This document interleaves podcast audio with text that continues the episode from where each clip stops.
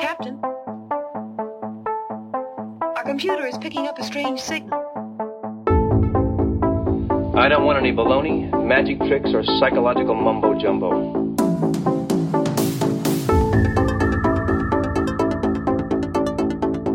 Errors in time and space.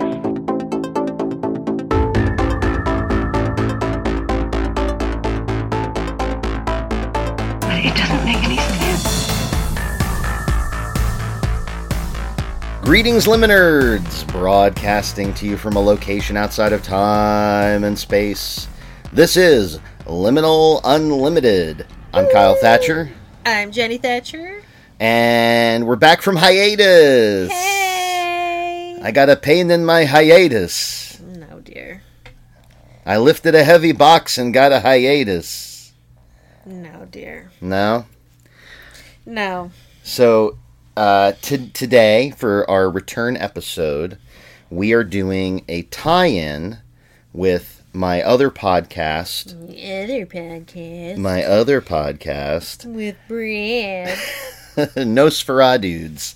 Uh, on Nosferadudes, we, it's my best friend and I, my best friend Brad, and we uh, do what we've been doing f- since we were ten years old, uh, and that's uh, talk about, argue about, and discuss the magic of horror cinema and scary movies and the like. And so uh, on this week's Nosferadudes, Uh, we are discussing, talking about the uh, nineteen seventy-three, I think, uh, film The Exorcist. And we decided to talk about that because of uh, William Friedkin dying just this past month. Um, and uh, coming up this month, or in October, no, in October, um, the uh, premiere of the sequel to The Exorcist, a new sequel coming out called Believer. So we thought we had a great opportunity to do a tie-in, and we're going to discuss, Jenny? Exorcisms. That's right, exorcisms, demonic possessions and exorcisms, because they're tons of fun. Yay! So, so Jenny is is our resident Catholic. So, yeah. Lapsed. A lapsed Catholic. I guess. I don't know. Non-practicing. Sometimes maybe currently. Even non-believing. But, uh, so from the Catholic perspective, what is demonic possession and what is exorcism? So from a Catholic perspective, it's when a demon, you know, one of the legions of Satan, attaches itself to you, to your soul, tries to steal your soul, you know, it makes you do bad things, you uh, speak in languages that you shouldn't understand, um, you levitate, things like that. So you need a priest to come in and perform an exorcism, which is a ritual designed to remove this demonic attachment from you and save your soul.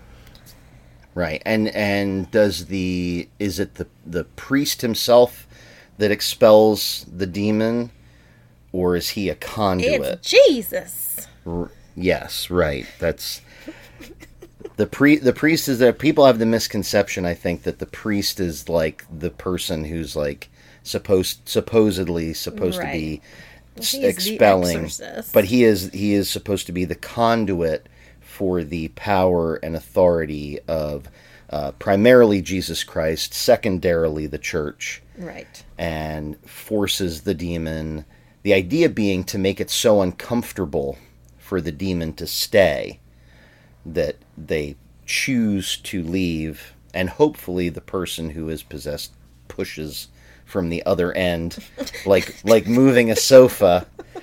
But that... that. Yeah. If you want to think of a demon, think of moving a sofa. You, you got a sofa, it's stuck in the stairwell, and the possessed is pushing from the bottom end, and the priest is pulling from the top end, and they're trying to get that sofa up like at least a flight or two. Yeah. Yeah, that totally works. So, uh, Jenny, when... Uh, you might know this mm-hmm. as a Catholic mm-hmm. who went to church a lot. What is considered like the first recorded exorcism? I don't know. You don't know? Are Emily you sh- Rose. Are you sure you don't know? Um. It. Uh, uh, but, but, who who does the first recorded exorcism?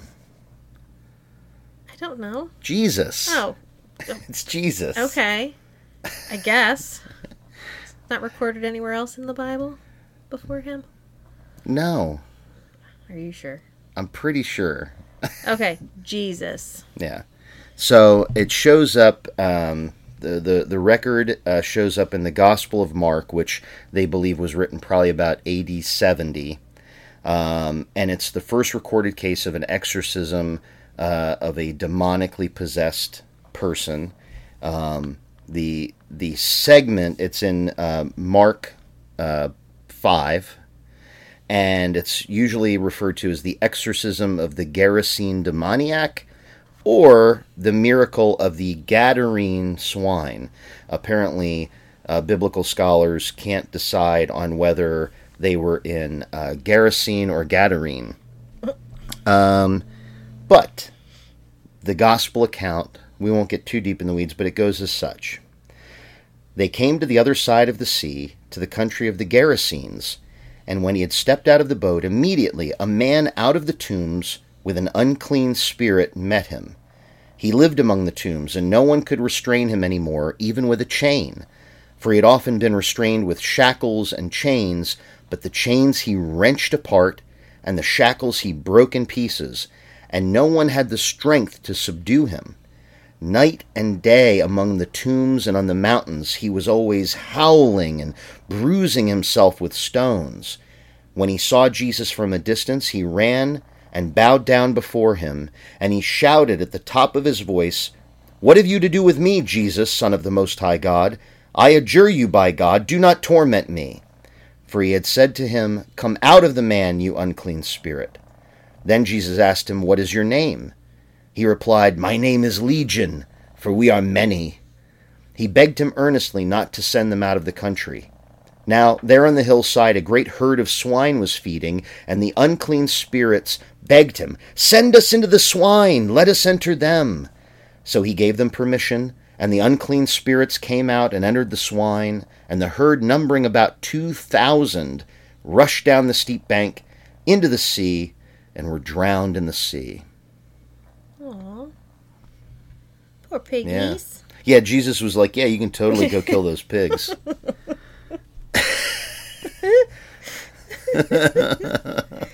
Bye, pigs. But yeah, so that's that's considered the template for Catholic exorcism. They don't use pigs, though. They Usually, don't... I mean, in that movie there was a pig. Yeah, if you saw The Pope's Exorcist... Maybe he, they do. I don't yeah, know. I'm he, not there. He supposedly gets the demon to jump into a pig, and then they blow the pig's brains out. Brilliant. Uh, um, but yeah, so this this sets the template because they, they talk about at least two of the primary features, which we'll get into, but two of the primary features of uh, demonic possession and exorcisms. One is feats of amazing strength. The fact that this...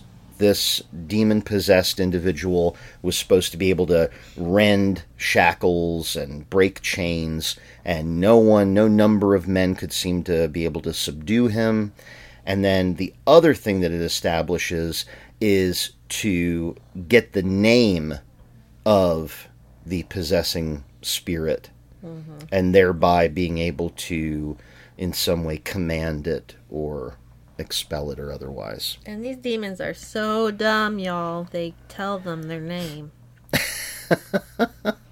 It's the idea that Jesus compels them to give them uh, their name, which uh, is what the priest does. He says, "Yeah, in the name of Jesus, tell me your name." You know? Ralph. So, uh, yeah. Interesting. Yeah. So now, I mean, uh, do you know what the two types of Dem- demonic activity are? Mm, probably. Probably, perhaps, yeah. maybe. What? I don't know. Well, one is the Physical, one that... well, they, they Spiritual. They talk about ordinary... Pea soup. ...and extraordinary. Ah, uh, okay. There's just, like, your ordinary demons. Your, ordinary. your basic bitch Base. demons. They just want to get their hair do- her done, get their nails did. And they... Uh, They're so ordinary. So ordinary would be, like, what classically everybody says, like, the, the job of the devil... or the demonic is, and that's to tempt you. The idea of, you you know, you imagine the whispering in your ear, like, hey, go over and tell that old lady she's a fat sack of shit. You know? Stuff like that. You know, oh, the devil made me do it. Oh, the devil, you know, temptation. But the extraordinary stuff, that's the stuff that we deal with when we deal with demonic possession. So I just have ordinary demons. Yes. Is that what you're saying? Yes, you just okay. have ordinary demonic activity. Gotcha. Yeah. Jenny, go buy that Halloween decoration right now. Oh, you. So bad.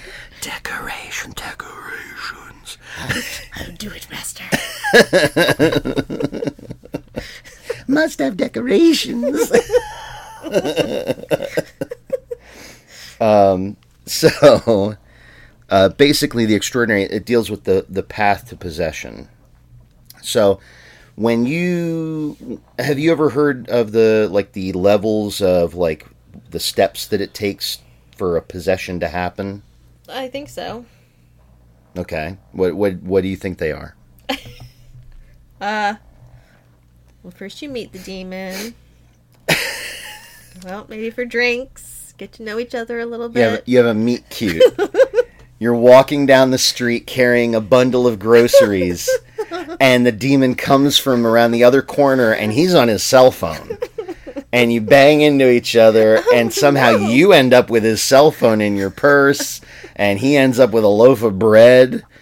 And, yeah, and it goes from there. And they're like, oh, oh, I'm I'm sorry. Oh, no, it was totally my fault. And he's like, ah, I'm sorry, too. Oh, you're cute. He's a little rough around the edges. Oh, I'm sorry. Is that my vomit? Uh. so, so there are, there are four levels on the path to possession. Ordinary, extraordinary. No, this is super no. Super duper. These are all. In, oh, this is different. and and the turbo. If you get to turbo, you're in trouble. Fucked. Yeah, you're in real trouble. You're you're on the, the precipice of hell. um, no, there's uh, under extraordinary, there's four levels. So the first level would be infestation, a demonic infestation. Ew. Um, like they're cockroaches. Okay. But you can't call the Orkin man unless his name is Father Stephen Orkin. So infestation is just the presence of the de- of demonic activity in a location or an object. This is like classic haunted house phenomena. So what do you think of when you think of like that kind of phenomena, haunted house stuff? Knocking. Right. Voices. Cold spots. Things moving. Scratches, maybe. Yeah. And one of the big things that we hear a lot is um, foul odors. Mm-hmm. People describe uh, just all of a sudden a room will fill with the odors of the odor of rotten eggs, or you um, hear like um, rotten meat. Like if you ever like, you know, smell your garbage. I think we might have a demon. Oh my God. It's always preceded by a, a strange knocking from Kyle's rear end. Lovely. And um, or even some people say like literally straight up like a dead body. They smell what smells like death. Hmm. Um, but yeah, room suddenly feels cold, cold spots. I said that. Oh yeah, yeah, yeah, yeah. Yeah. Mm-hmm. And objects r- disappearing and reappearing in other locations. Um, They also might have electrical or electronic malfunctions. Um, yeah. So then, um, and, and for anybody that wants to, if you want to hear kind of a, a, a good description of like an infestation moving into like an oppression, um, Jenny's brother and his wife, Shanna, Shanna, it's Shanna's show, The Well House Exorcism. Um, you've heard us talk about it before on here. We've appeared on their show a couple of times. And if so, if you want to hear their story of the things that happened in their house, I would go check out like their uh, episodes two and three, I think, deal mainly with their house experiences having mm-hmm. uh, what was believed to be an infestation. So that's kind of cool. But yeah, so the second step would be oppression. Uh, there's, uh, what what do you think happens in the oppression phase, honey? Um, low mood, uh, might be acting differently, more subdued or angry or irritable, depressed, uh, kind of acting weird. Actually, you're completely wrong on all counts. What? The oppression is when things get physical. Are you kidding me? No. Uh, physical blows or scratches, being pushed down the stairs, dragged out of bed. Came up with this. Uh, and the purpose is to drive people to isolation and despair. And to lose faith. Yeah, that's what I meant. The third level is obsession. Ooh. Obsession by Calvin Klein. Go ahead, spray it on. It won't hurt you. Just a scratch or two. Um, no, so obsession is actually, um, some people would call it demonic temptation. So even though demons are the ones tempting you in the ordinary thing, this is like wor- this is like this is like um uh like you get a biggie fry. This is like a biggie temptation. Why are you so obsessed with me, demon? God. And that's a persistent attack on the mind or psyche. Intrusive thoughts of high intensity, mental domination, causes the victim to question their sanity. They may feel compelled to harm others, or that only by making a pact with the demon can they be saved. And they also uh, start to develop possibly suicidal ideations. They just want it to stop. And the last step is the actual possession itself. Hmm. Um, there's uh, this, and a simple possession like would be an involuntary possession, they would call it. Um, now, they actually, the literature that I read, I I, I read uh, most of this information I got from the book The Rite, The Making of a Modern Exorcist by Matt Baglio. And uh, it talks about how possessions, actual possessions, are actually like the rarest cases. Um, the demon or the devil, you know, because so many of these people say, oh, it's Lucifer or Satan that's possessing them, uh, takes temporary control of the person's body. It is not indefinite. Uh, it tends to happen predominantly in times of crisis where the victim enters like a trance state. So the person can walk around all day, go to their job, act normal, um, but they might be ha- they may be hearing some things, experiencing some strange things. They have kind of this weight over them. Um, but for the most part, it's like normal stuff. And then something will happen. Let's say they have a minor fender bender, or they realize they get to the store and they forgot their credit card at home and they can't pay for their food, or something like something puts them into a, cri- a bit of a crisis state. And it's as if all of a sudden they blank over, trance out, and then the demon takes over. It can take the form of bodily contortions that defy explanation, unnatural strength, knowledge of hidden things or secrets, secrets. Things that the person shouldn't know, uh, the ability to speak languages that are unknown to the possessed. Bonjour. Hello. Hola. I am the demon. I am here to... I'm going to hit you with this baguette. And then we're going to drink wine. Look, I am a ten-year-old possessed person drinking wine. Oh, mon Dieu. Uh, the voice of the demon replacing the afflicted person's voice uh, can also coincide with appearances of strange or unknown animals. Um, the soul of the individual is not possessed, so that it's not in the person's soul. They haven't completely taken them over. It's only the body uh, is involuntarily possessed. Um, but there is considered by some a thing called perfect possession, which is where a person willingly invites the demonic spirit to possess them, and the presence within the soul of the person, the, this invading spirit, it's it's a complete presence. The person and the demon become one. The person is constantly possessed, and it's basically like the demon is just walking the earth wearing a person's skin. Like an egger suit. Yeah. Yeah, very much so. Sugar. Water. He's possessed. All he wants is sugar water. Damn it, Daryl, I told you not to mess with the Ouija. so, so what do you think about all that, honey?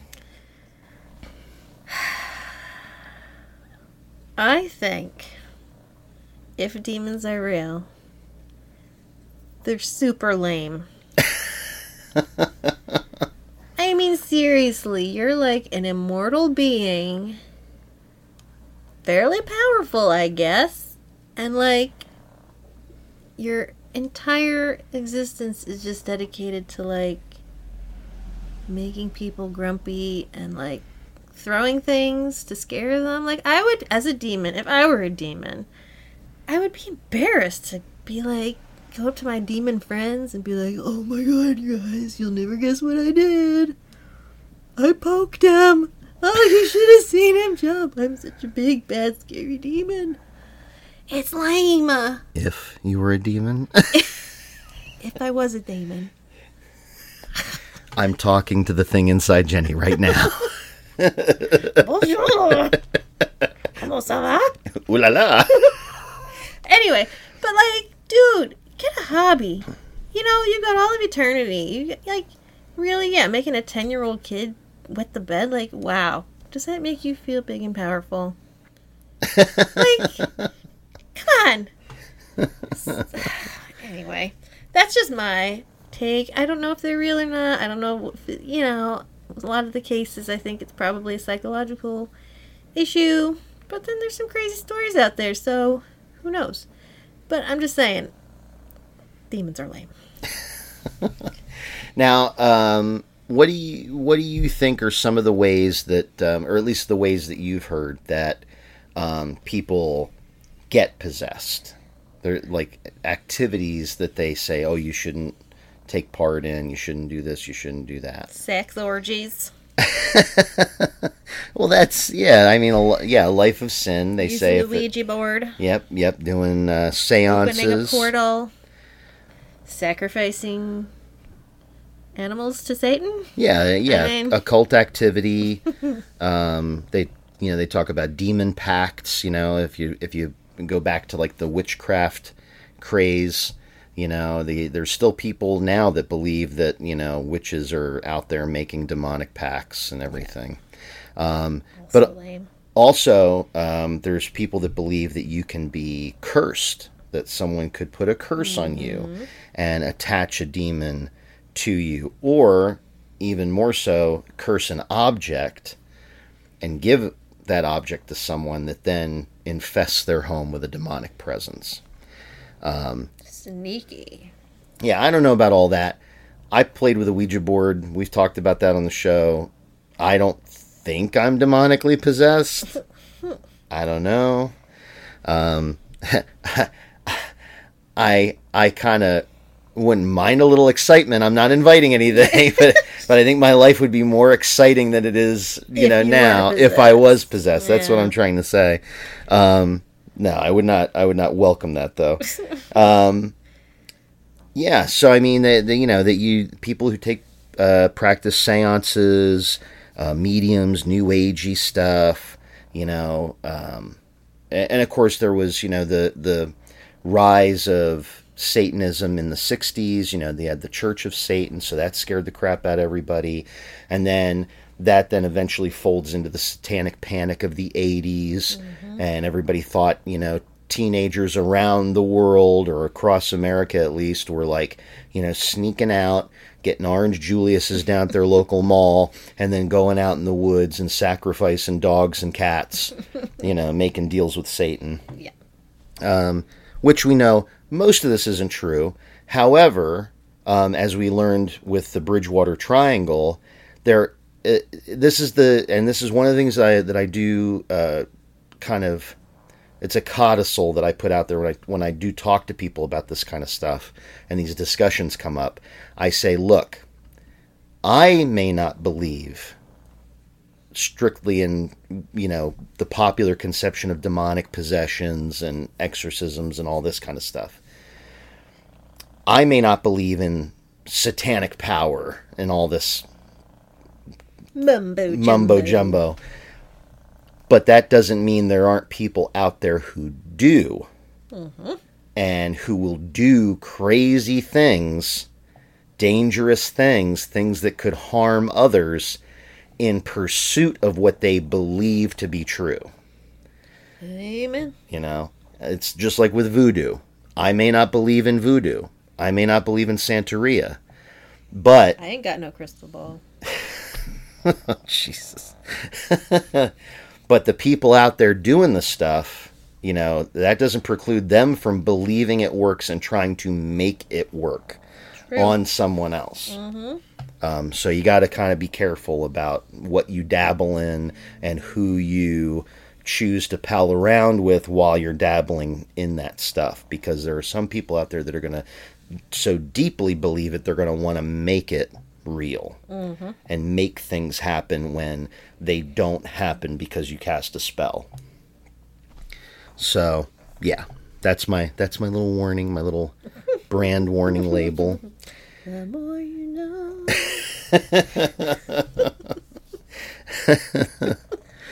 So um, to to kind of round out this portion of it, because we're talking about Um, specifically possessions and exor- you know, kind of getting the, the groundwork laid. Um, there are two types of exorcisms. There's a simple exorcism and a major exorcism. The sim- oh, I thought it was cardio and strength training. That's the lamest joke you've ever told. And yet you're laughing. I'm a sucker. You are. So, uh, honey, again, as a Catholic, do you know what a simple exorcism would be? I think Lucy. I think Lucy needs a a simple exorcism.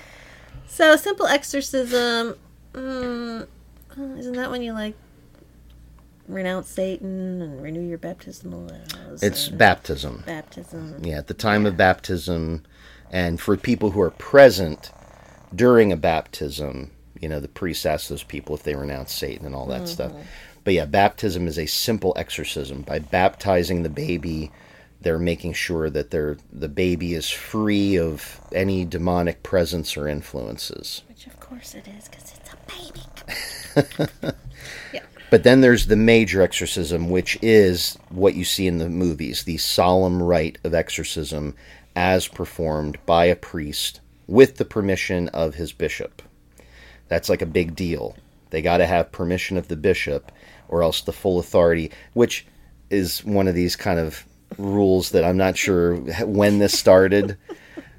All of a sudden it's a rule, like, well, if yeah. the bishop doesn't say it's okay, then it don't count, and you're not really doing an exorcism, and somehow there's not any authority there. Um, but... That's what the bishop said about my first marriage. But it's Catholics, so why do they do what they do? We don't know. So, honey. Dear. Um, is there anything you would like to bring up before we move further into this? Mm, well, one interesting thing that I was just, you know, reading through Reddit stories and things like that, and there aren't really a whole lot about exorcism, surprisingly, but something I didn't really think about is that other cultures have their own version of exorcisms. It may not, you know, be quite the same thing as, like, the Catholic idea of possession and exorcism, but, like, there's, you know, Hindu exorcism, Muslim, Native American, you know, all kinds of different cultures have some rituals or ways of ridding some attachment from you. So it's interesting. Yeah, yeah, it's kind of, uh, it is odd to me, as much as I don't believe in necessarily the classic conception of demonic possession and exorcism as is portrayed in many of the horror movies, which is something that Brad and I discussed on our show, which, uh, you know, Brad asked me at some point, he's like, do you, you know, really believe in this stuff? And I said, Uh, do I believe in the possibility of invading or possessing spirits? Um, I said, well, because I believe in possibilities. I believe that I don't know everything. And so I say, sure, maybe that's possible. Um, do I think it happens all the time? Uh, or it is what people think it is? No.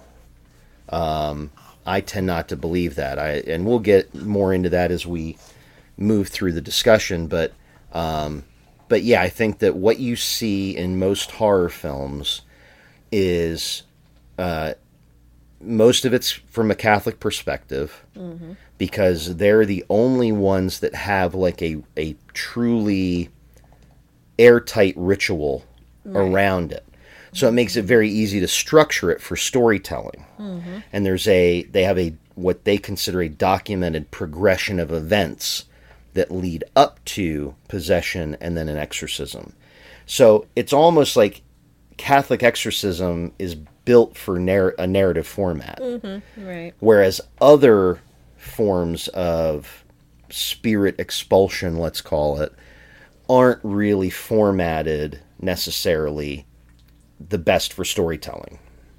Because they're kind of more ambiguous and, and uh, nascent, and they kind of, it can be different depending on who you're doing it with and and all this kind of stuff. And even especially in like um you know what would be considered like magical arts practitioners, like when you know Santeria exorcisms or voodoo, where actually in those uh in those disciplines, cultures, um possession is welcomed in some cases. Hmm. During during some voodoo rituals and some Santeria rituals, right. they invite the spirit of a certain deity or saint or whatever it is to come into them and take them over to do the magical workings.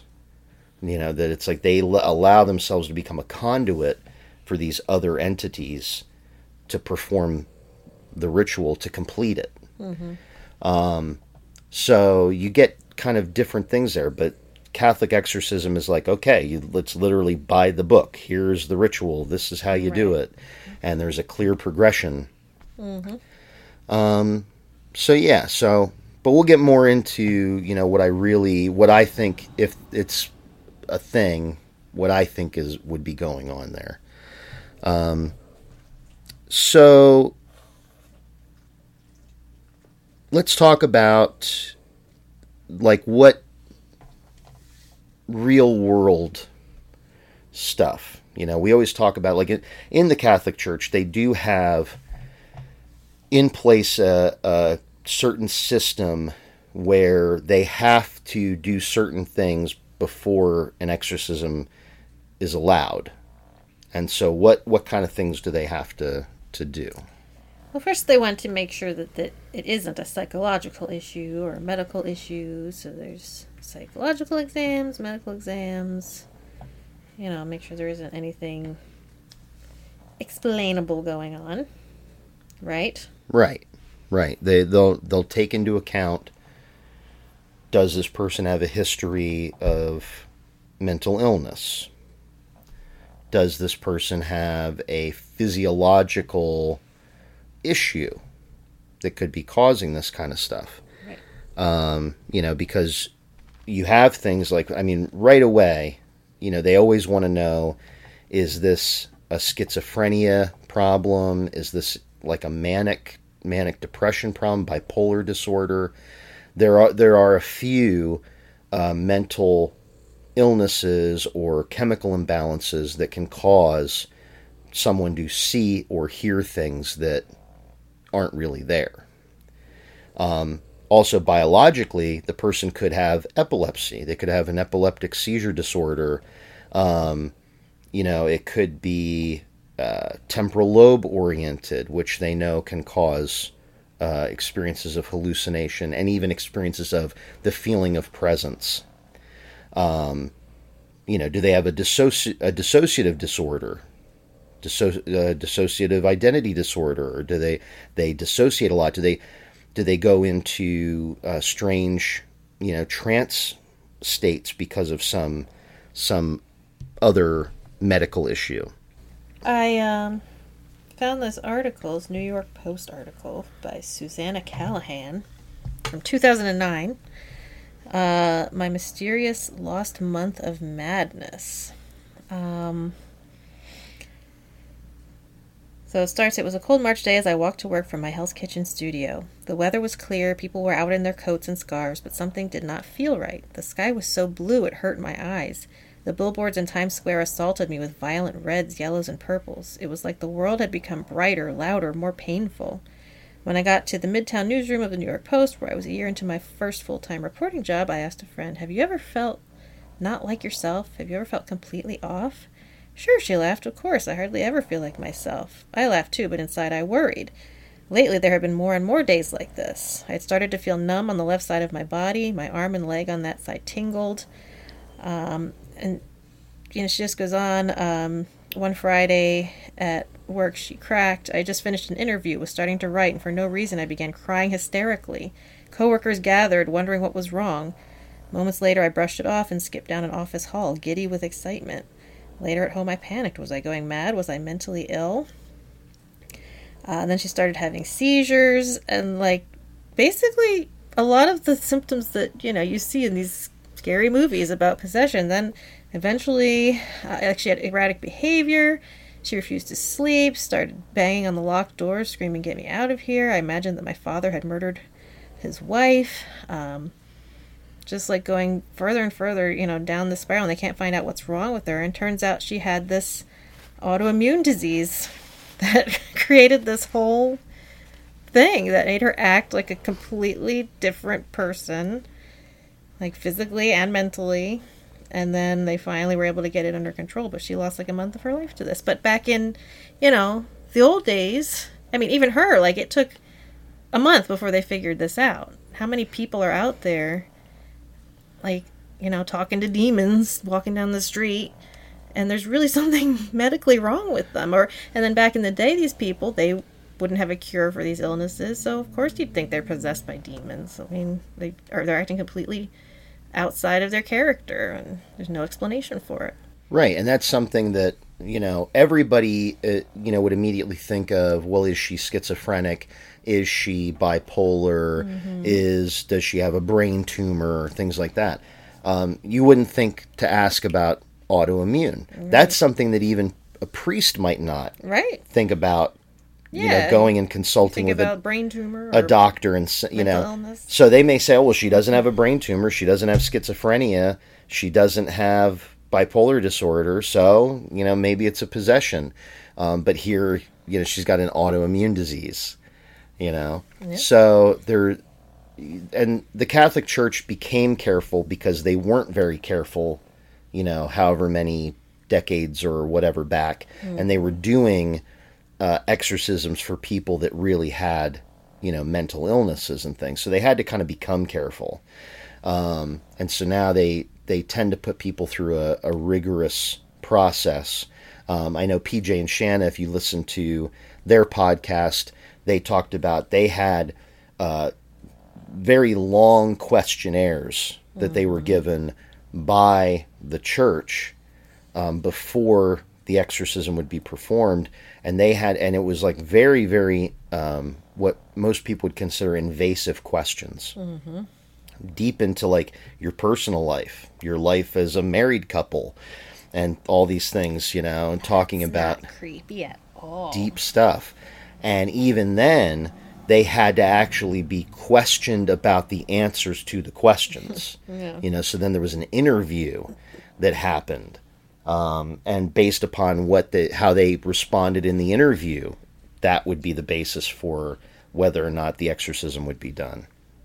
And this was just on a house. yeah. This didn't even involve a person being possessed.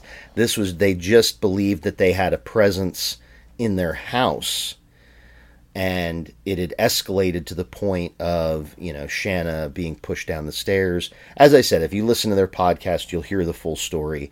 Um, we suggest that if you want to hear a story about, um, you know, a, a house infestation and an exorcism, definitely go listen to those episodes.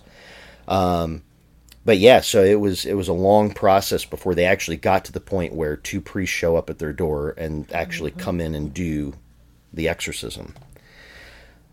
So yeah, but there are people in the medical community. Um, there are, there's been a movement, and you even see it. It's as early as in The Exorcist in nineteen seventy-three, in that film, the medical doctors, when at a loss to be able to explain Regan McNeil's symptoms, um, they ask the mother, Chris McNeil, have you ever considered an exorcism? And she looks at him like, what, what are we talking about here? Like, I brought her here so you could tell me what was wrong with her.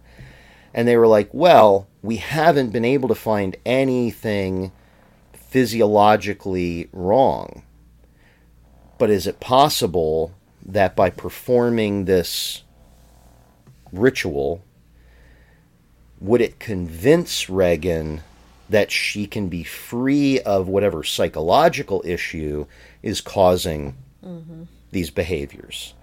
So there are some psychologists and psychiatrists, not a whole bunch, you don't hear this all the time, but there are some that think that because in some extreme cases, exorcism has efficacy, all of a sudden the person, you have anecdotal stories where they were like this before the exorcism, the exorcism happened, and then they never had an issue ever again after that. Mm-hmm. They say, obviously it had some psychological benefit to that person that then allowed them to move on in a healthy way.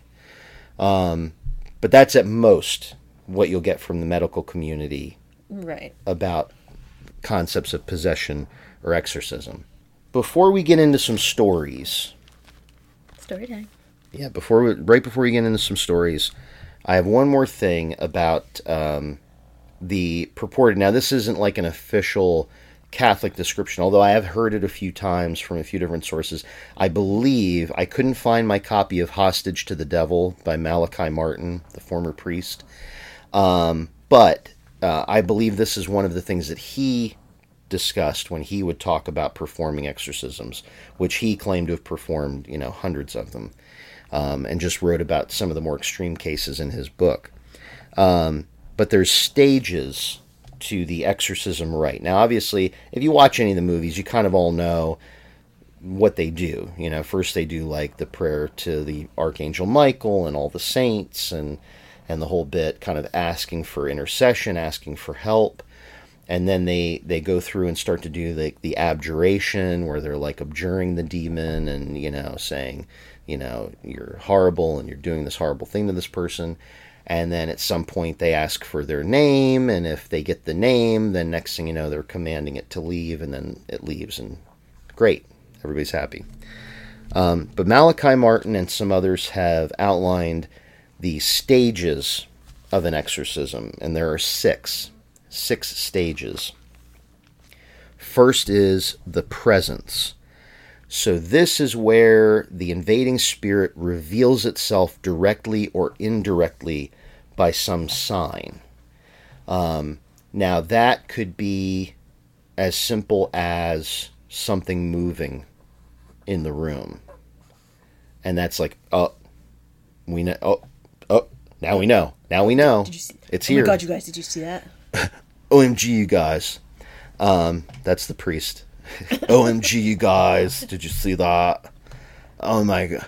Like, I never thought when I gave up surfing and became a priest that I would see this. Whoa. Or, you know, they might, you know, speak in a different voice or say something weird or mention that they know something about someone that they shouldn't. Then uh, there's the what they call the pretense. And that's where the invading spirit attempts to dissuade the exorcist by imitating the possessed to convince them that, oh, I'm okay. I'm, a, you know, mm-hmm. So it's like, there's like, it's as if whatever the priest does initially, they can't help but somehow reveal that they're in there. But then they're like, no, no, no, no, no, no. Hey, hey, that, that prayer you just did. Oh my God, that worked. Oh my God. I'm, I feel so much better. Thank you so much, Father, Father so-and-so. No way, dude. Fa- yeah, Father Gary. Father Gary, that totally worked. Hey, you ain't fooling Gary, brah. I've heard that one before. So then, uh, the, as the priest pushes further, not not buying into, you know, that's kind of the classic scene that you get where they're like, you know, um, taking the example of The Exorcist, that's where, you know, Lancaster Merrin tells Father Karras, like, you know, whatever it says, don't believe it. You know, but then they always believe it. It's a liar. It. Oh, yeah. They, I always believe it. They always believe it, you know. Mom, to, is that you? To create drama, they always, they, yeah, the young priest always falls for it. Like, they start untying the person, like, no, they're okay now. What are you talking about? Don't, don't untie it. Don't untie it. What did I just tell you? Oh, my God. You stupid idiot. Bro, you're fucking this up, bro. Get the restraints back on her, man. My, man, you, you almost totally boned this exorcism, brah. Like, you need to leave. I don't normally ask people to leave. Bruh, you need to leave. you need to you need to feel the room, bruh.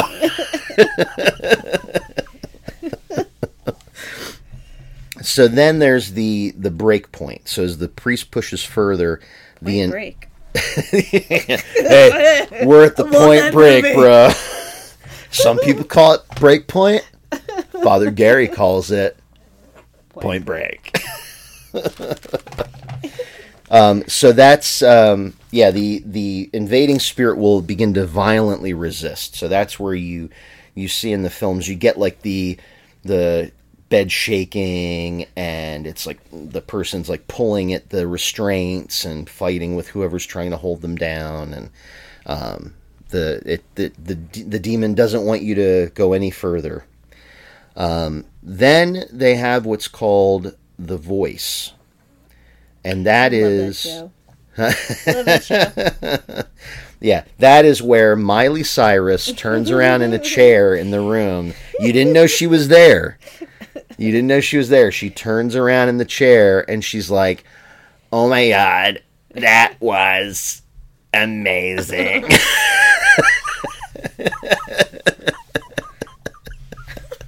Miley Cyrus, if you're listening, I'm sorry. when, when you told him his mother sucks cocks in hell, oh my God. I, I have to have you on my team. Oh, Lord. Uh, But no, it's actually, uh, there's a brief calm as the spirit speaks through the subject directly to the exorcist. So that's the point where you get, like, the real voice of the demon. Like, it's it's it's revealing itself by directly confronting the exorcist with its with its voice, if it had a voice box. Then there's the clash, which is not the cool Aww. British band. Um, yeah, Miley Cyrus goes, and look, the Clash is here to help with the coaching. Um, now, this is where the spirit lashes out as the exorcist directly confronts it. And this is supposed to be the point where the Clash is actually like where it's supposed to be like kind of on the ropes. So you're getting like the most activity and the most, you know, things are flying around the room and vomits spewing out and her head spinning around and all that kind of stuff. And um, this is where The Exorcist has the best chance of extracting the spirit's name. And just to kind of like take like a step back from that, the whole name thing, I never thought it was like super weird. Um, I thought it was just like, oh, that's just like part of what they, you know, you see in all these movies. They're always like, what's your name, you know? And I think in The Ritual, it's like, tell me your name and the the exact time of your departing, you know, and all this mm-hmm. kind of stuff. Like, when do you intend to leave this person and all this kind of stuff.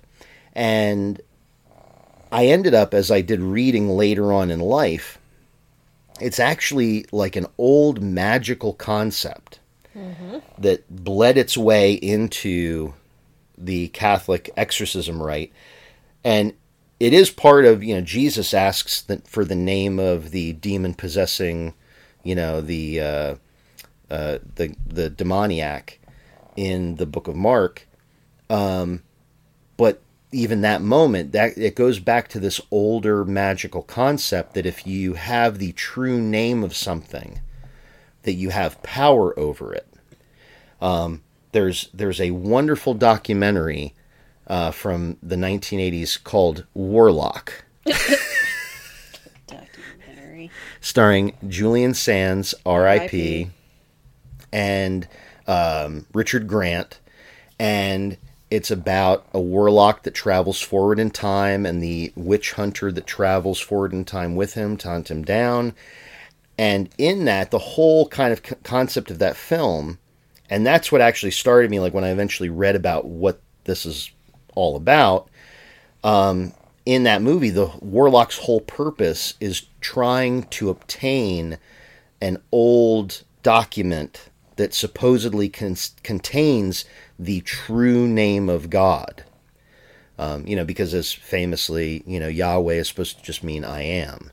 Um, but this thing that he's looking for has the true name of God. And the idea being that if someone were to know God's true original name, that they would be able to have power over God and be able to command him to unmake creation.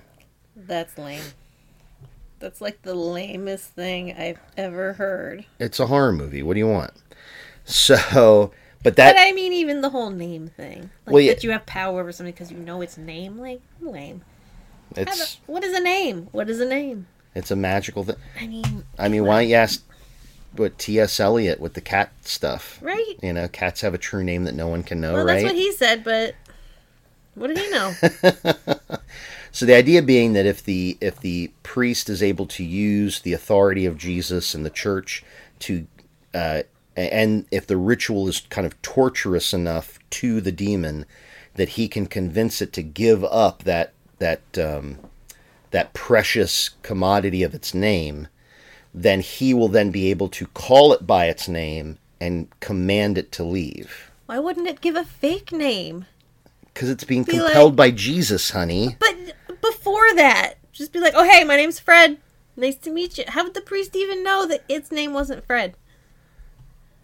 Because you can't start with, like, it's not, that's the idea. It's not just going to cough it up. You're not going to, like, st- start to say, well, like, put on a little bit of a performance. Saint Michael the Archangel, defend us in battle. Hey, my name's Fred. My name's Fred. It's okay. You don't have to... Don't, No, give my name's a, Fred. I'll leave. No, bye. Give it, give it a little bit of a... It's stupid. Stupid.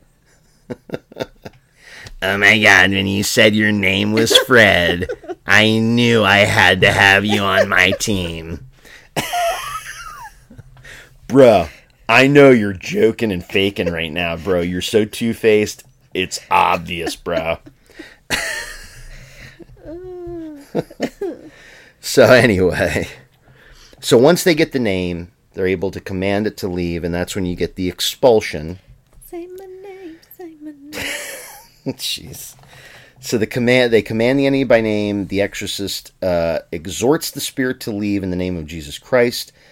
There's usually extreme convulsions followed by calm and exhaustion of the possessed. Um, and then I've heard it in a lot of these stories uh, that the room uh, tends to take on a pleasant fragrance after the demonic spirit has been forced to leave. Um, a lot of times people report that they smell roses in the room. And a lot of people consider that as a sign from Mary that it actually is gone, mm-hmm. that it, that it worked. So that's that's the exorcism in a nutshell. Cool. See, I'd also like to say, I think the whole idea of possession in general is lame and stupid. Like, that we're just pawns in this eternal pissing match between, like, God and Satan, and it's Satan's like, "Ooh, I made Tommy rob a bank today." Like, now he's going to hell forever, and God's like, "Oh no, how did I let that happen?" Like, it's so stupid. Get a life. Well, there are actually people who um, believe, some some Christians, Catholics, they believe that that because things don't happen for no reason, and, and God wouldn't allow horrible things to happen without a purpose, that there must be some reason why he's allowing this yeah, demon bullshit. to possess this person. Bull a shit. It's either it's either to teach that person a lesson or test their faith, or to test the faith of someone else that's close no, to them. That's a stupid, lame reason. Well, that's a stupid, lame reason to fuck with people that you love. It's so stupid, stupid. But anyway, and also, also people use demons or evil, you know, to like explain or excuse like horrible things that human beings do. And it's like, no, that person is not possessed. That's just a human being a horrible human, doing bad stuff. It's not because of evil or Satan whispering in his ear. It's because they chose to do that. Well, that's actually uh, it's very reminiscent of the um, the Ed and Lorraine Warren case that became the the most recent Conjuring film. Literally, the devil made me do it. Mm-hmm. You know, and and that was the court case, the devil made me do it court case, where uh, this guy stabbed somebody and claimed that at the time he was demonically possessed. Yeah, he wasn't. He wasn't. He was not. If demons could do this shit, first of all, there'd be more people getting stabbed.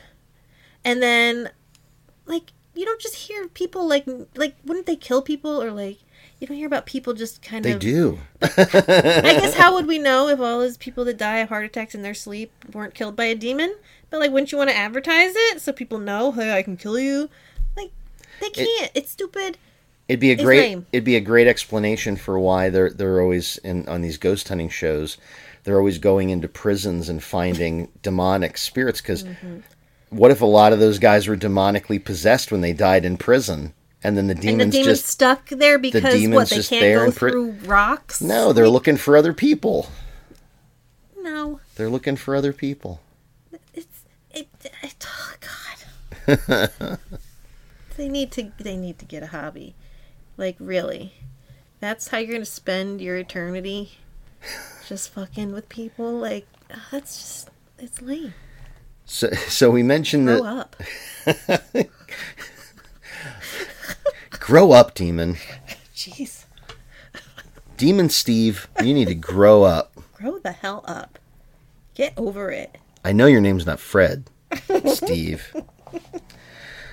So, so let's get into some actual uh, supposed cases. Um, I'll I'll read this one first, and then we'll do the Reddit, uh, some of the Reddit stuff that you found. Okay. Um, because The the case we want to talk about initially is the case that The Exorcist was based off of, specifically the book.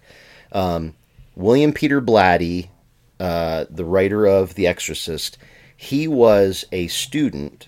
Um, I've heard him say he was probably a sophomore at Georgetown University, which is the the setting. Georgetown is the setting for the book, and the film. He was a student at Georgetown University, and it was a um, Catholic-based school when it was founded. And so there were there was a, a presence, a, a presence of uh, the church on and around campus a lot of the time.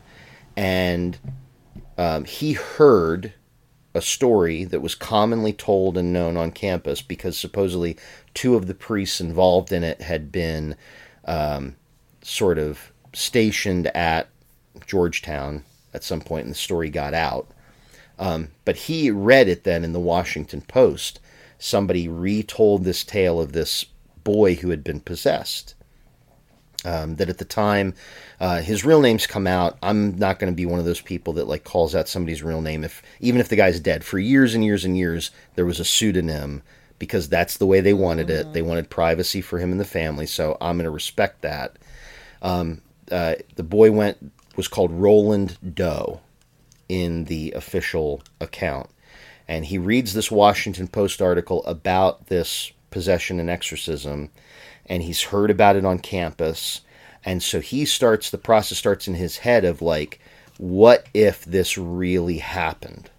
Like, it's in the Washington Post. Like, what if this was a real thing that happened? What would that be like? What would that mean for like the world and for reality as we know it and all this kind of stuff? And so he started crafting the book, but he wanted to change it so that it wasn't just like a retelling of the original story. Mm-hmm. And so he added in all this, it's a, now it's a girl, and the mom's an actress, and all this kind of stuff. So, according to the official account, Roland Doe was born into a German Lutheran family. Uh, and during the nineteen forties, the family lived in Cottage City, Maryland. Uh, he was an only child. He only had adults to play with. Like, he, he really didn't have, like, um, a group of friends his age, according to the official account. The person he played with the most was his Aunt Harriet, um, when she would come to visit. And Aunt Harriet, Aunt Harriet liked to dabble. She was a spiritualist. Mm, she was a dabbler. And she in- introduced him to the use of the Ouija board. And the Ouija board, like that whole idea of seances and the Ouija board, it's believed that that's how this entity came to invade Roland's life, and that's why in the Exorcist film, it's Regan playing by herself because she doesn't have any friends. Uh, her only playmate is like her mom's assistant, um, so she's by herself playing with a Ouija board while her mom is at work on the movie set. So Roland's Aunt Harriet dies, and after Aunt Harriet dies, the family begins hearing strange noises, and they begin experiencing movement of objects in the house.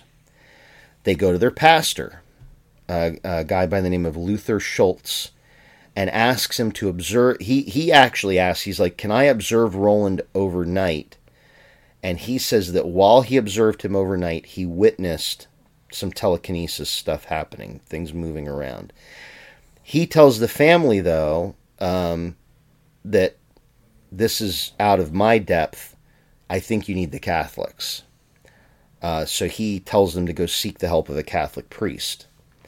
So they find one priest. Roland undergoes a series of exorcisms. Uh, during one, uh, he actually slipped out of one of the restraints, ripped out a bed spring. So he literally jammed his hand through the bed, through the mattress, rips the bed spring out, and uses it to slash the priest's arm. And it's at that point they stop that that particular exorcism. Um, so then that priest is like, I think, you know, we need to seek out other help. So the fam- the Roland's family has relatives in Saint Louis. They go to Saint Louis. While they're in Saint Louis, they meet Father William S. Bowdern. Bowdern is the template for Uh, Father Lancaster Merrin, Max von Sydow's character in The Exorcist. Um, Father Bowdern witnesses the bed shaking. He says he witnesses flying objects. He hears Roland speaking in a guttural voice. And also Roland cannot stand to have sacred objects in his presence. based on this evidence, because you only need so many of um, the signs, you know, strength or secret knowledge or speaking in different languages that you don't know. You only need so many for the church to approve the exorcism. Um, so based on what Bowdern reports, the Archbishop grants Bowdern permission to perform the exorcism. Uh, and so they take him, they, they don't do it at home. Physical, physical. They don't do it at home because they they feel, I've heard and read, that it was like it's too too much of an uncontrolled setting. And not only that, they don't want interruptions. If a neighbor hears some of the things going on, they they I believe they had already had some issues where neighbors were like calling police and things when Roland was, you know, experiencing these fits and stuff. Um, so they decide, let's take him to a Catholic hospital. They go to the Alexian Brothers Hospital uh, in Saint Louis. It's no longer called that. I forget what the name uh, that it's called by now, but I'm not going to say it anyway because I don't want people like going to that hospital thinking they're going to summon a demon or some stupid shit. Um, like they do in all these uh, asylums. Anytime oh, there's yeah. an abandoned asylum anymore, a bunch of dipshit teenagers break in and try and summon demons. Yep. Uh, so at the hospital, uh, there were it was uh, populated with nuns. The nuns were like the caretakers there. Um, he gets two other priests to help him. Uh, Walter Halloran and William Van Roo uh, assisted Father Bowdern. Um, now Halloran uh, was the only one that talked about it, but he was he kind of was wishy-washy. He would sometimes s- tell some things, and then other times he would kind of deny some things. It's like he couldn't decide if he really wanted this to be out or not. Yeah. And I think at some point they did find, I think people got a hold of like a diary that he kept on it. Now that's like public knowledge, like stuff that he wrote about the exorcism in his diary. But he's been on record stating that he himself observed words and marks appearing on Roland's body and witnessed the mattress shaking. Um, Halloran, unfortunately, during the exorcism, also had his nose broken by the afflicted boy. The afflicted boy was fighting, got loose, broke Halloran's nose. Ouch. So some people who were interviewed years later that had known Roland uh, when he was younger, uh, before this all happened, um, they they didn't have great things to say about Roland. This is kind of in the refutation section of things. Um, they say he was a bully, uh, which is probably why he was alone so much, uh, who used to pretend and play tricks to get out of going to school, and he used to terrorize the neighborhood. It was a demon. So, yeah, there, there are people who knew him back in the day who posit that they think this was probably a prank that he took too far. Hmm. And Interesting. Had a hard time getting out of it, and it finally got to the point where, you know, he had to claim that, you know. However, when you look at how many exorcisms, because it was more than just one or two, when you look at how many exorcisms happened and all that, it's a lot to go through just to get out of going to school. Yeah. You know what I mean? True. So that's that's the the kind of, that's the foundational tale that sort of began all this stuff, because until The Exorcist came out, people really didn't have like a concept of, you know, what was supposed to happen or what, mm-hmm. you know, what the exorcism actually was or looked like. And um, because William Friedkin and William Peter Blatty uh, kind of really did a, a vivid telling, you know, with special effects, with embellishment, but they did a real vivid telling of, of the structure and what it what it looks like and what, you know, what happens. And people were shocked by it. Yeah. You know? Totes. I hear that demon again. That pug-faced demon. So, what do you got for us on the Reddit front, honey? What kind of tales to excite the imagination did you find? Well, first, do you want me to talk about the Demon House? Yeah, go ahead and talk about the Demon House, because this is one of the most recent uh, events in the world of supposed demonic possession. Yes. So, The Demon House is um, a house in Gary, Indiana, where a supposed demonic infestation slash possible possession may have occurred. Um, the house was purchased by Zach Bagans of Ghost Adventures. And he did like a whole documentary about it called Demon House, and then he eventually tore it down. So there are things in this world we will never understand. Understand. understand. So check that out if you want to. Some interesting stuff on there. Don't know that it's a demon. But anywho, so this involves um, LaToya Ammons and her family, Gary, Indiana. So this is from an article in the Indy Star from twenty nineteen. Um, all right, so Ammons claimed she and her three young children had been possessed by spirits inside the rental home from twenty eleven to twenty twelve. The Gary Police Department and the Indiana Department of Child Services investigated. A priest performed exorcisms, and even some of the biggest skeptics were made into believers. Um, so Ammons claims she and her three children were possessed by demons inside the house when they began renting it in November twenty eleven.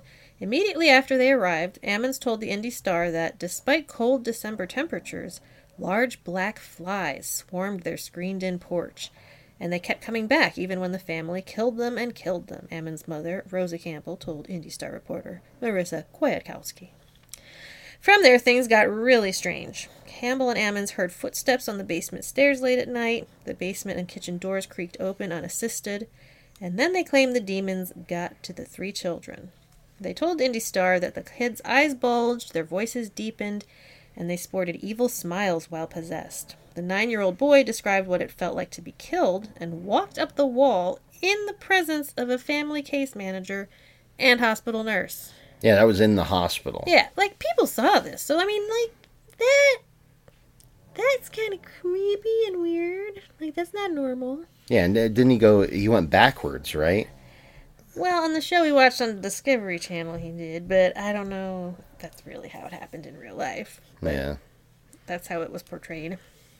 But yeah, they so. and, but they were very clear, like the, the social services worker was very clear that it wasn't like he like yeah, ran he up, went, yeah, he, he didn't like run up the wall and flip. Yeah. That he literally went vertical up the wall and in an unexplainable manner. Yes. Uh, the seven-year-old clenched his hands around his older brother's throat and wouldn't let go until an adult pried him off. The twelve-year-old girl floated above the bed while unconscious, the family said. The police investigated, and the Indiana Department of Child Services intervened, and the D C S found Ammons guilty of neglect for not sending her children to school regularly. They told Ammons to find a job and appropriate housing and cared for her three children while she did. She regained custody of her children six months later, and the family moved into a new home with no reports of demons. The case was closed in February of twenty thirteen. Um, so when describing what demonic possession felt like, Ammons told Indy Star that she felt weak, lightheaded, and warm while possessed. Her body shook. The twelve-year-old girl told mental health professionals that she was paralyzed and felt like she was being choked. Uh, you can tell it's something different, something supernatural. Um, so then... Uh, let's see here. And then it talks about um, what happened during the exorcism. So a priest told Indy Star that the exorcisms the Reverend Michael Maginot performed on Ammons and her family were the first authorized by the bishop of the Catholic Church's Diocese of Gary in his twenty-one years of service. That's interesting. Um, before the major exorcism Maginot performed on Ammons, he prayed over her and made appeals to cast out demons. He named the demons tormenting Ammons during the ritual after she looked their identities up online. See? Sometimes you meet your demons online. There's a movie there. Uh, uh, so she looked their identities up online while the computer kept shutting down because he claimed names had power. Okay. Then, Lucy. With the Catholic Church's backing, he cast out the demons while holding a crucifix against Ammons' forehead. She convulsed violently and told Indy Star the pain was as intense as giving birth. Maginot performed three major exorcisms on Ammons, two in English and the last one in Latin in June twenty twelve. Lucille. Settle down. It's a demon. Oh, my gosh. Always during the podcast does she act like this.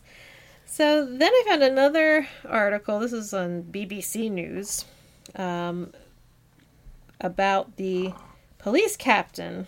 So this article is from B B C News. Police captain confirms children possessed by demons. Um, so LaToya Ammons from Indiana said her three children walked up walls, levitated, and spoke in voices. Official reports filed in twenty twelve backed up her claims, with psychologists stating that they saw the nine-year-old child speak in, quote, different deep voices and walk up the wall backwards. It was backwards. He flipped over and landed on his feet, they added. Uh, Gary Police Captain Charles Austin, who has more than thirty-five years of experience, said he had been convinced by the story. According to local newspaper, the Indianapolis Star, he described himself as a believer after visiting the house and interviewing Miss Ammons and her family. Official Indiana state documents detail more events apparently witnessed by medical experts and those outside the family. The children's names were removed from the papers to protect their identities. Medical staff reported they observed the children and heard the seven-year-old making growling noises, and his eyes rolled into the back of his head. They observed name blank lifted and thrown into the wall with nobody touching him. The report also detailed the time when the seven-year-old walked up the wall in front of a number of medical professionals. Name blank began to have a weird smile on his face, and he charged at the grandmother's stomach and headbutted her several times until she grabbed his hands and started praying. He was speaking in a different deep voice, saying, "It's time to die. I will kill you," and staring around the room. He had the weird grin on his face and began to walk backwards while the grandmother was holding his hand, and he walked up the wall backwards while holding the grandmother's hand, and he never let go. He flipped over and landed on his feet in front of the grandmother and sat down in the chair. Okay, that's different. He was what? holding the grandmother's hands and walked up the wall backwards. Uh, yeah, that is a little... That's different from he just walked up that's the wall backwards. That's a little sketchy. He had some leverage. Yeah. Uh, at other times, Miss Ammons said she saw her de- daughter levitate out of her bed, while the twelve-year-old also reported being thrown across the room and grabbed by dark shadows. Elsewhere in the reports, it shows that an un- unnamed witness had suggested the mother may have mental health concerns. They also said it may be that the children are performing for their mother and that she's encouraging the behavior. The priest, Reverend Michael Maginot, said, "Whenever you would praise God in Latin, no reaction. But you start condemning the demon, condemning the evil spirit, all of a sudden, she is reacting to that." Hmm. Yeah. So some weird stuff happened. Is it a demon? I don't know. Yeah, I, I don't. I don't know. I mean, it's one of those things where the the case of the Demon House, um, it's interesting, but it makes me wonder about um, sort of like uh, I don't know what the the actual medical term would. Like, almost like confirmation bias, I guess, mm-hmm. would be a, a, a relative term. Um, it's like, if you go into something believing that it either can happen or is happening, sometimes you are only looking at the evidence that fits what you think it is. Right. Um, rather than looking at all the evidence purely for what it is. Um, I think that's one of the, the things that um, so many of the ghost hunting shows and so many of the anybody that ha- that has anything to do with with paranormal investigation or uh, history recording these events and everything, you, you have to be really careful that you're not just confirming something that you already believe to be true. Um, you have to you have to really stay objective, um, and so I kind of wonder about that. Yeah, definitely. So, um, did a little poking around on Reddit. Yeah. Here's a weird one. A demon is sucking energy from my spine while I sleep. No joke. no, no guff chat. W T F is going on. I've had this problem for a while, and may have even posted about it before, but recently it happened again, and I need to find a way to stop it. Just so you know, I've had depression for many years now. Now, what I'm having is often described as sleep paralysis, but it is much more than that. There's a creature that looks like a dementor slash demon. It is somewhat amorphous. The thing originally used to just scare me in my sleep during sleep paralysis, but now it is doing something much more sinister. It seems to try and hide from me now, like it doesn't want to be seen like it used to. It always attempts to suck energy from the back of my neck, parentheses, my spine. It doesn't use its mouth, by the way. It extends its hand, sort of like how people perform Reiki. I can feel an electric sucking vibration running through my spine for a few seconds, and then I wake up. When I wake up, I feel drained and very tired. The only way I can stop it is if I sleep on my back so it can't have access to my spine. It still shows up and attempts to suck energy from another part of my body, but not much happens. I can never sleep on my stomach because it almost guarantees it will show up. If I sleep on my side, I push a bunch of blankets behind my neck. That kind of works, but sometimes it gets around it. It can go through objects, but apparently can't see see through them. Mm-hmm. So, like, if I sleep on my back, even though it could go through my bed and try and get me, it can't because it doesn't know the exact location of my spine. At least this is how I interpret it. I know a lot about this demon because it comes like once a week, sometimes more, and it's been happening for a couple of years on, on and off. I tried saying some prayers and it went away for a little longer, but then it came back again. So that's weird. My spine. My spine. I yeah. mean. Yeah, that's a, that's the the first time I've heard. It's like, um, I mean, it's like they're describing a vampire. Mm-hmm. It's like vampire activity. Yeah. Yep. So yeah, that's a that's an odd one. So here's one. I think the poster uh, is from the Philippines, or uh, it says she's, they're from Southeast Asia, but with Chinese heritage. Um, but since some of the stories here are from the, the Philippines. Um, but they have one story here. My father gets possessed. This all happened before I was born. Back when my dad used to be a trucker, he would leave us for a few days a week to make deliveries to our clients who lived in the mountains of our province. One day, my mother woke up to rude, loud knocks on our door. Through the peephole, she saw that it was my father, back home two days early and drenched in sweat. My mom opened the door and greeted him, asking why he was home so early, but my dad just went past her straight to his room. My mom, thinking he was just tired, left him alone. However, my dad was asleep for more than twenty-four hours. The whole time he would mumble unintelligibly and sometimes would shout, "No, don't take me, I don't want to go with you." My mom, scared out of her wits, called the local sorhano, or witch doctor, to take a look at my dad. He would not wake up at all, but would keep mumbling. The whole time he was drenched in sweat, and the room was starting to smell awful. The sorhano t- tied each of my dad's arms and legs to a bedpost and restarted his ritual. He recited Catholic prayers while whipping my dad with a buntan pagi, or dried stingray's tail. I don't know if my you, Filipino is any good. You could have just said dried stingray's tail. Buntat pagi. Yeah, dried stingray's tail. Whipping him with it. I don't think that's in the Catholic rite of exorcism. No, you don't whip him with dried stingray tails. But it might help. I don't know. My dad woke up screaming in tongues. His face was contorted as if he was burning and in extreme pain. His body then suddenly went erect and he collapsed. Jeez, honey. Sorhano then you can't, you can't get by that word without laughing. You said erect. The Sorhano then wrapped up his ritual and told my mother that the demon had been cast out. My dad slept peacefully for another day. When he woke up, he was surprised to find himself at home. My mom asked him if he had any recollection of what happened to him, and he said the last thing he remembered was driving his truck up in the mountains. My mom never told him what happened, not even in, not even in my dad's dying days. Here's a good one. Why the hell would demons possess goofy-ass dolls? Wait, is this written by Redditor Jenny Hayden? No, sixty-nine. This is Game Boy thirteen thirty-seven. I like the way you think. I was just about to watch a video about this Robert doll, and for some reason I was like, "Oh, I'm sorry for seeing you, Robert, yada yada." I'm not taking any chances. So I told him I don't mean no disrespect and that we cool. However, the question came up in my mind. Why in the actual fuck would demons possess a dumbass doll? Like, seriously, why don't they just possess cars or something? Driving a demon car would be sick. Right? I would be like Ghost Rider.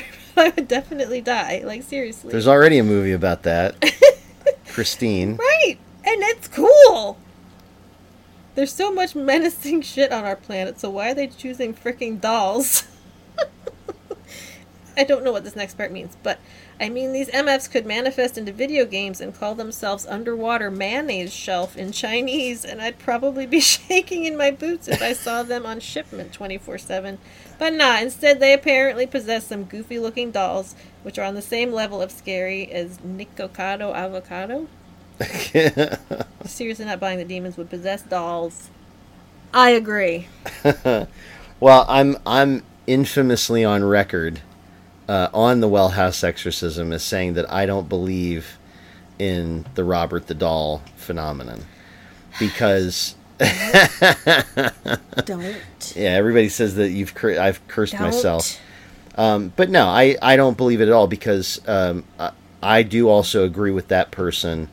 Um, why would you possess a doll? Like, the people who work at that museum have claimed that oh they.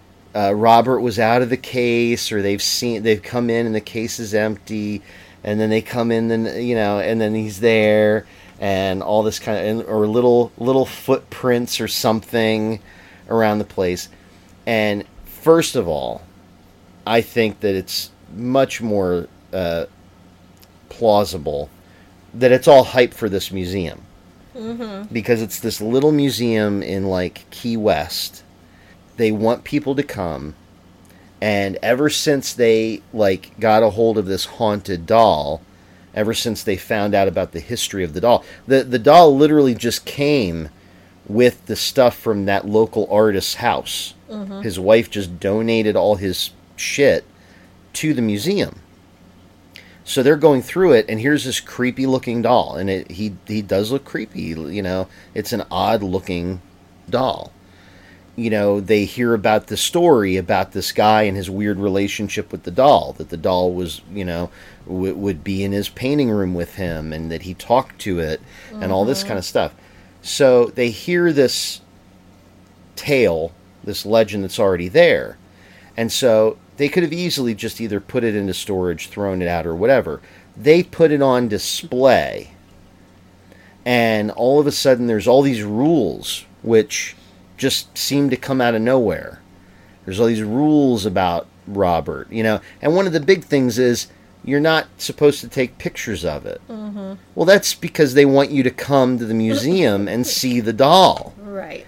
You know, and I, when we were talking about this on the Well House exorcism, I'm like, I find it hard to believe that you're not allowed to take pictures of it because he doesn't like that, but somehow it was okay when the museum put him on mugs and keychains. He was all right with that.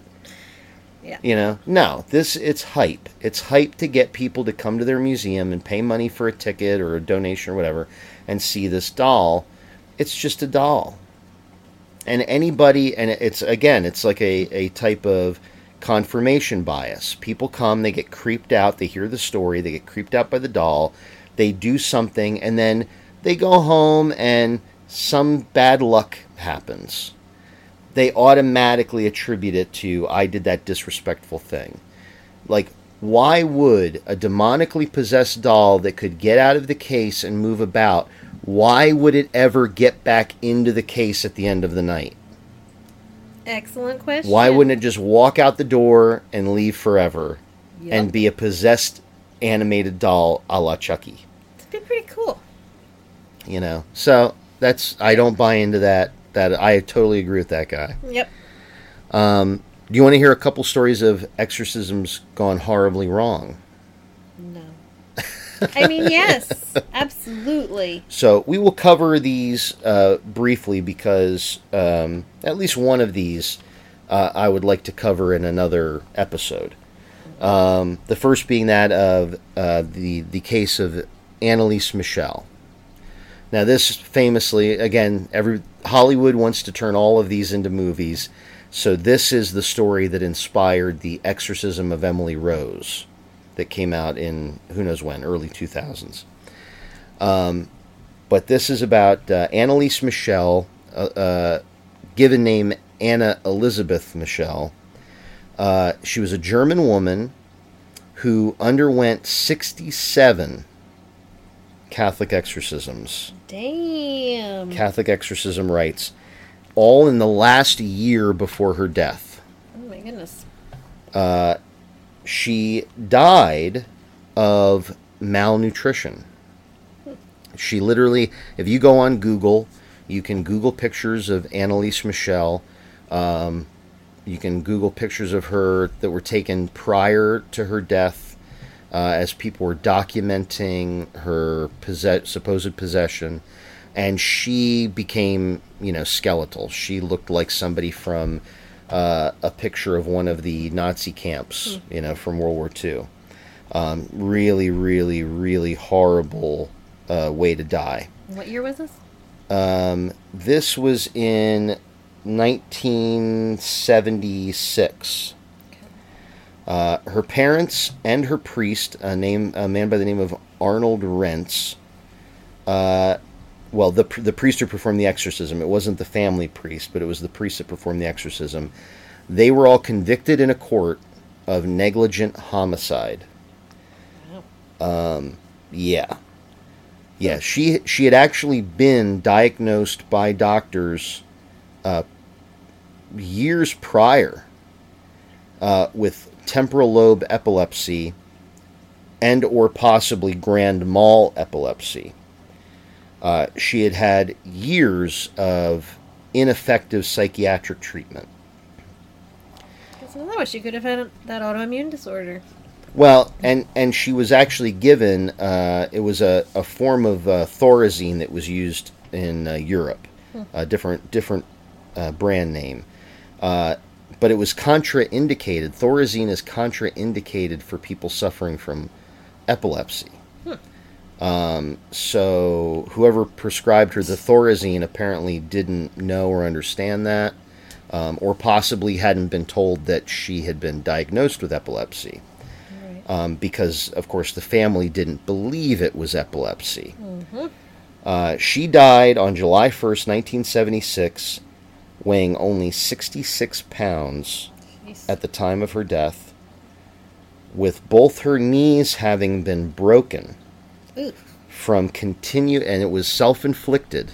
It was con- from continuous genuflections. Ooh.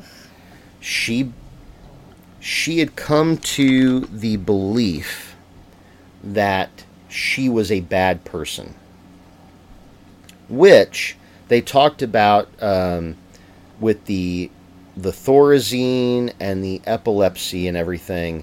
That um, untreated epilepsy can have a degenerative effect. Right.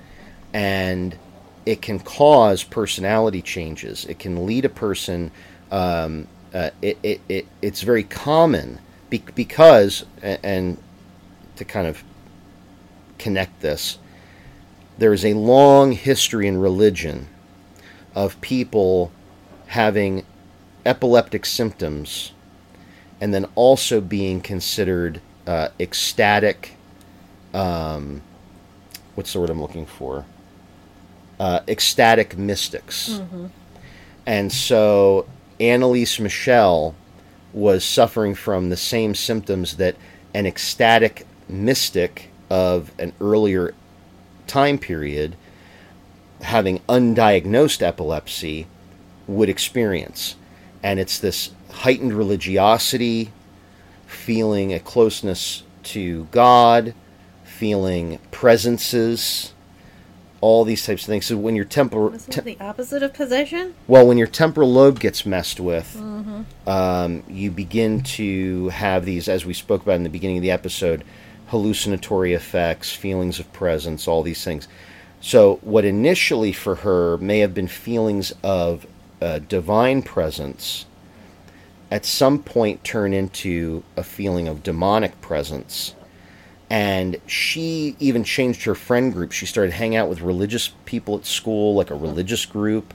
and all this kind of stuff. And so at some point during the time period when she began to be convinced that she was possessed, she began to do these constant, like she would genuflect for hours at a time, thinking that it, it was like a form of um, uh, self-flagellation. Yeah, yeah, it was a form of flagellation. Mm-hmm. She would continually genuflect, uh, thinking that that was a form of, of penance that mm-hmm. she could do to make God happy with her again. And so she literally, in the course of it, destroyed both her knees. Um, also, she had pneumonia at the time uh, of death. So, yeah, that was one where it went, like, way wrong. Oh, yeah. Um, now, there was another one. Now, this is, we t- you mentioned uh, other cultures. Mm-hmm. So, this is October two thousand seven. This has to do with a Makutu lifting that took place in Wellington, New Zealand. Um, a Makutu lifting is a Maori ritual. Hmm. So there was a woman by the name of Janet Moses, uh, who lived in Wellington, New Zealand. I believe she was originally from Christchurch. Her mother's family still very much believed in the old ways. And one of Janet's family members stole a concrete lion from a local hotel and brought it home. And they believed in their, in their, within their family and within the Maori culture that something like that, like a negative act like that, can have an effect on, uh, unintended effects on people. And so Janet, after this lion is stolen and brought home, Janet begins exhibiting strange behavior. Specifically, the family describes that she started having behaviors that uh, where she was acting like a lion. She was growling at people.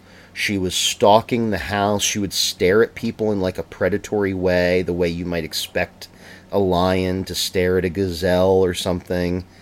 Um... And so the family consulted one of the elders. The elder advised them to return the lion. Take the lion back to the hotel. They did, but her behavior didn't stop. Uh, the elder said a prayer, gave a blessing, and then he advised the family to perform a healing. Now, it's been said, there's actually a, a documentary about this case. I, I totally am blanking on the name of the documentary, but it was a good documentary. So you can look it up. You probably just look up Janet Moses exorcism. You'll find the name of the documentary. So at some point, the maternal family came to believe that Janet was either possessed or cursed, and that this healing that they had been advised to perform Uh, should take the form of a Makutu lifting. No one present, no one in her mother's family had any knowledge or experience performing a Makutu lifting. They decided to wing it. Right. So the ritual as they understood it required large amounts of water to be consumed by the possessed oh, in order to either cleanse them or to cause suffering, enough suffering to make the spirit wish, wish to leave. They believe that water had this cleansing power, that all water was like holy. Um, so much water was used that the floor became flooded and they had to cut a hole in the floor to create drainage. The, all the rugs were soaked with water. People were splashing around when they walked. Janet also suffered injuries to her eyes as family members picked at the demons that they saw in them. So she actually had eye injuries because they they claimed they would see a demon in her eye, like the way she was looking demonic. So they would try to pluck the demon out. And so like she had like Jeez. scratched corneas and oh stuff. My God. Finally, on October twelfth, two thousand seven, Janet Moses died by drowning at approximately eight a.m. So they poured so much water down her throat that, she, and she had become so weakened that she couldn't force the water out. And so it ended up, when it couldn't fill her stomach anymore, it began filling her lungs. God. And so she drowned. Um, her father had heard about what was going on, that she was... I, he initially just heard about the strange things happening, and that she was acting weird. So he drove all night from Christchurch to go and, like, support his daughter, to help her. He did not find out that she was dead until four thirty p.m. that late afternoon. So she had died at eight a.m. Her father is not told that she's dead until four thirty p.m. No. Police were called after her father discovers her death, which was nine hours later. Oh. There was a manslaughter trial that ensued. One uncle and four aunts were convicted of manslaughter. However, uh, the judge decided uh, on leniency because the family was devastated, everyone was devastated, um, and there was so much sorrow that the judge sentenced the people involved to the equivalent of community service. Hmm. And the paternal family were okay with those sentences, because the grandfather specifically, her her uh, father's father, uh, had said that, um, you know, they did something without knowing what they were doing, they made a mistake, and they're going to pay for it for the rest of their lives, you know, knowing what they did. Right. So it was after this, uh, they didn't outlaw Makutu liftings, because Makutu liftings and all these other Maori Uh, traditions and rituals had been outlawed by the New Zealand government like decades before. It was like one of these bad, like, kind of uh, like racist, uh, you know, oppressions mm-hmm. on the Maori back in the day, you know, suppressing their culture. And so the government was very careful to not be like, hey, you can't do any more Makutu liftings, because they also identified the fact that these people didn't actually do a real Makutu lifting. They they they, they didn't know what they were doing. They did right. it. They did it completely wrong, and so they didn't outlaw the liftings, but they now have very strong recommendations that you are not to do anything like this unless you've actually consulted experts, people within the Maori culture and religion who know what a Makutu lifting is and how to do it. So basically sending the message like, hey, we were lenient this time, but you need to know what you're doing. If you if this were to happen again, we probably won't be so lenient, because now you know. Right. So yeah, so that was that was their form of an attempted exorcism, was pouring gallons and gallons and gallons of water down her throat to wow. try to force this invading spirit out. Wow. Yeah. That's horrible. It is. It is really horrible. Jeez.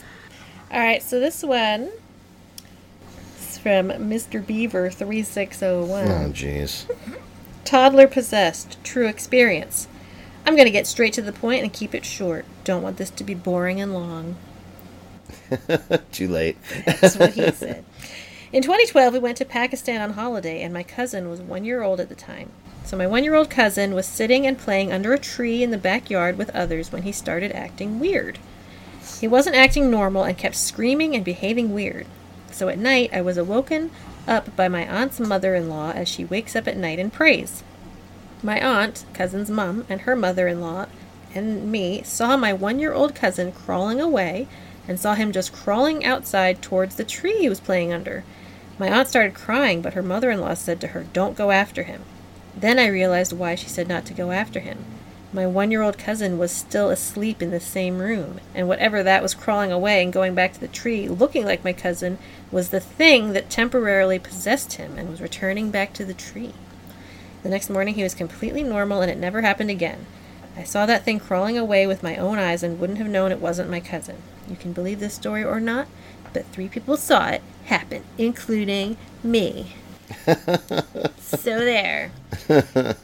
And then uh, one of the comments is from someone who says, my mom is from the Philippines, and she would always make us say a phrase when we passed by or under large trees, something that translates to, please allow us to pass safely.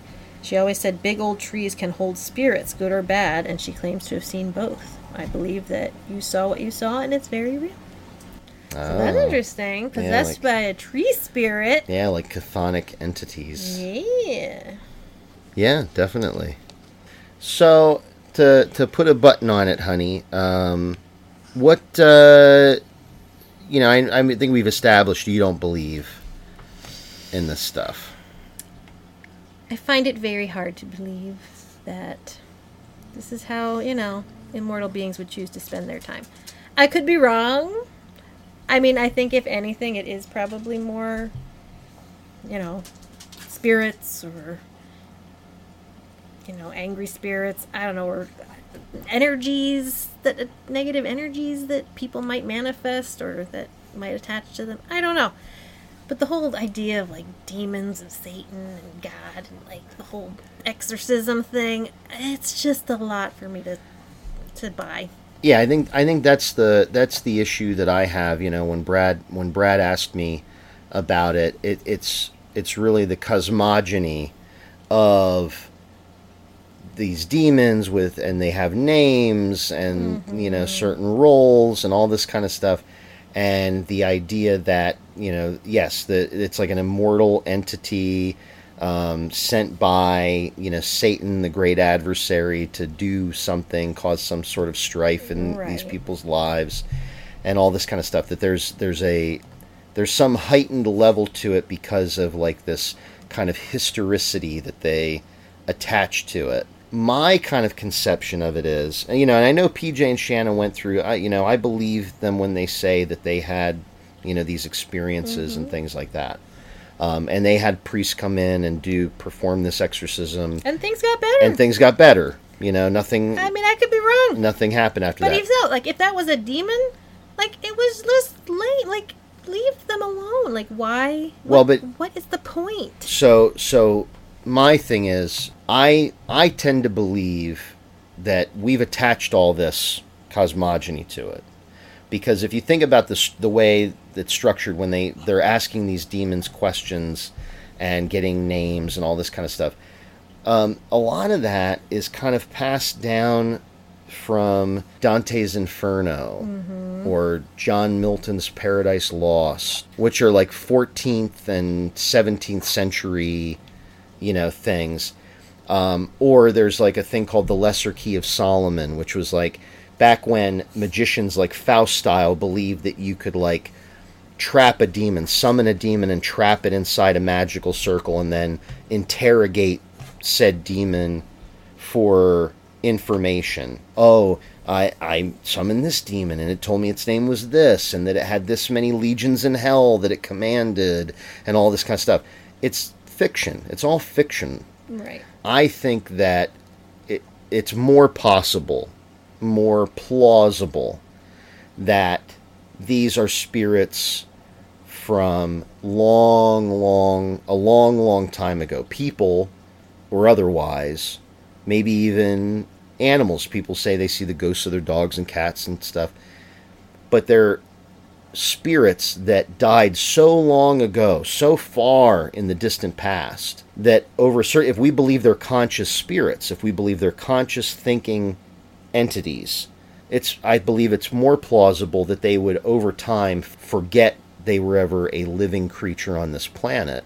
And then could that possibly possess a person and make them do crazy shit? Possibly. Makes for some good movies, though. Yes, it does. Like nineteen seventy-three's The Exorcist, that you can hear Brad and I talk about on Nosferadudes. How do you feel about the episode, honey? You think we did good? I feel great. Oh my god, I've got to have you on my team.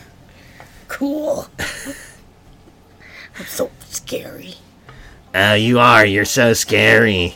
I, when my chair turned around, I was really scared. I did that. Oh, my God. I, I moved your chair. Wow. So scary. The power of Christ compels you, bro. No. So anyway, uh, so from from me, Kyle Thatcher. And me, Jenny Thatcher. We will see you. On the other side. On the other side. Bye.